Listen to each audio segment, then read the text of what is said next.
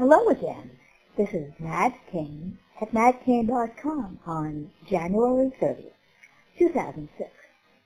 Today's topic is Senator John Kerry's efforts to gather enough votes for a Sam Alito filibuster.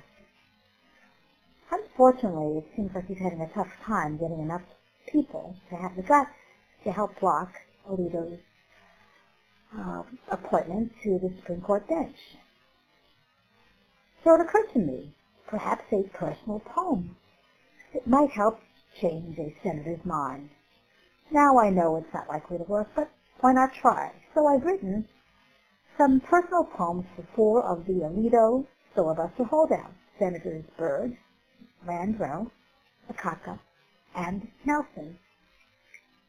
Here's the first one, an open limerick to Senator Byrd.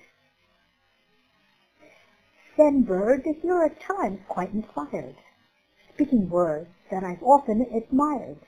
Now it's time to help muster Sam filibuster. If you don't, all our rights shall expire.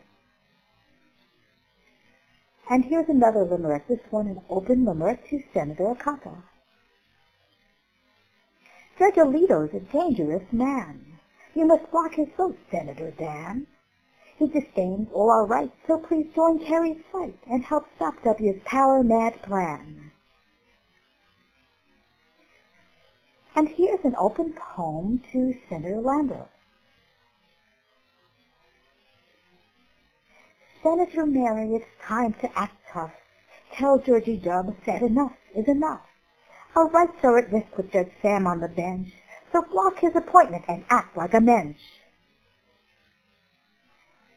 Finally, here's an open poem to Senator Nelson.